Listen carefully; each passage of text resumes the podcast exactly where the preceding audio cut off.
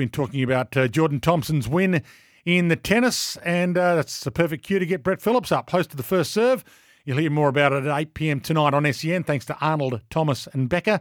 Talk to a lawyer and start your no win, no fee claim today, but it was old school. He played in the doubles and the singles and won both. Welcome to you, Brett. Great to have you on. yeah, thank you, Dwayne. He, he, put in some serious hours, and look, he's going to join us on the show uh, tonight, which is brilliant. He's made the flight to uh, Acapulco, where the players will be uh, playing uh, this week off about two hours sleep. He's been generous enough to give us some time uh, tonight. He's a pretty humble guy, uh, Tomo. He, I remember the first time he came to do special comments with us uh, during our Australian Open coverage, and I knew he was quiet. And I said to a couple of people, "Do you reckon we'll get much out of him?" Because he had a bit of a nickname around the locker room of Humphrey. Hmm. You know, he didn't say too much, very understated, and wander around the locker room with no pants on. It's fair to say, he didn't get off to a great start. Uh, I was doing the uh, the special comments and the uh, calling, and then he got going. And I said, Tomo, we, you know, the fans want to hear from you. You're a very intelligent tennis player, and we were doing a Nick Kyrgios match, and you couldn't get two players who play more differently than Kyrgios and Thompson. And his his, his intelligence and IQ in that uh, match to commentate was brilliant. So he's always had great fitness. He's always been durable, great mental strength. He's always uh, had uh, intelligence to you know strategize around the tennis court. He's never had the biggest weapons, but everyone goes on their own journey, and these are hard to win on the ATP Professional Tour to win a title. 29, some take a lot longer to get there. Um, but you know he's had a terrific career, and I, I think there's some real upside. I mean, he sits at 32 in the world today, which means you're around Grand Slam seeding uh, that area. That's where he wants to be, and he's just incrementally got better at all the areas of his game. He's, you know, he's. I'd say right now, I mean, his his ground strokes world class, super quick. He's durable.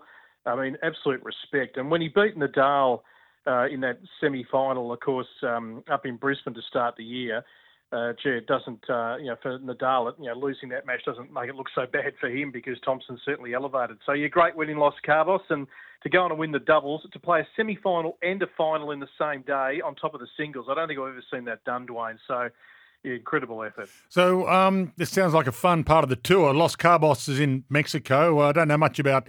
I do know a bit about Acapulco because I watched the Elvis movie going back when. But um, it sounds like a good part of the tour to be on and winning. I've got to say that the Mexican tennis fans uh, right up there. Now, I've been watching young Taylah Preston play today, who's our biggest prospect on the women's side. 18 years of age, already at 150. She was a runner-up. They were playing in another part of Mexico, and the fans there are terrific. In fact, Andy Murray, on his own ex Twitter uh, account last week, said.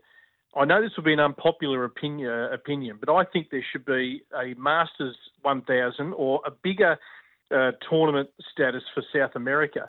Uh, this being obviously Central America, mm. where Mexico is, but that whole part of the world. I, I, watched the Rio Open earlier today. That's as good an atmosphere you'll get at a tennis stadium uh, with everything that's going on. So uh, anyway, Andy Murray's putting it on the agenda for the ATP to put a bigger focus on and some bigger tournaments uh, in you know Central and also South America. So this will be uh, can never do it again, which is a bit like some of the things we talk about in the AFL, like state of origin. But it was good in the days when John McEnroe would play in the singles and the doubles at Grand Slam. So that'll never happen again. But is there ever an opportunity where we can get the great guys playing doubles, or is prize money not good enough, or what's their reason now?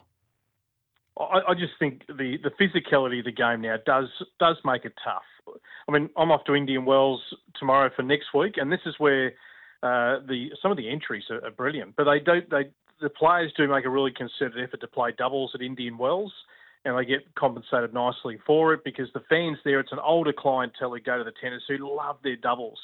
So, and the players often use it as a bit of a warm up into the singles.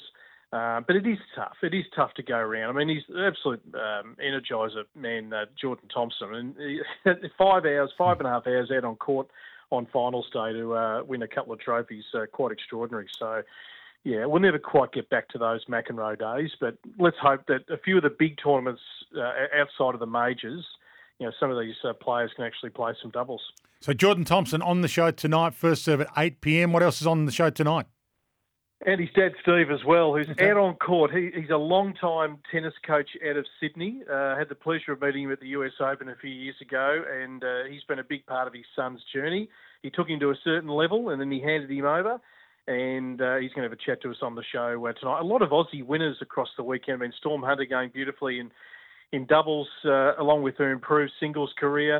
Uh, we're going to have a, a parents' corner uh, tonight with Simon Alami, who's the parent of an up-and-coming player. It's a tough role being a parent of an aspiring tennis player. And Candy Reid, uh, well known tennis commentator for those that listen to tennis every week, uh, she's in Acapulco. She'll join us as well. But yeah, all the focus tonight on uh, Jay Thompson. Job well done. And when are you off? Where are you going? Are you going to Paris as well? We're losing Gerard Whateley to Paris. Are you going to Paris? Uh, no, not quite, Dwayne. No, oh. I'll be here for that. But off to the San Diego uh, WTA 500 this week um, and then off to Indian Wells for a couple of weeks. So we'll bring the, the show live from next week for the next three, like we did last year. And yeah, it is absolute tennis paradise for a reason, Dwayne. Sounds good. Uh, enjoy the trip. We'll talk soon. Great to have you on. We're here tonight. Thanks, Dwayne. Brett Phillips, host of the first serve, 8 p.m. tonight on SEN. Thanks to Arnold Thomas and Becker. Talk to a lawyer and start your no win, no fee claim today.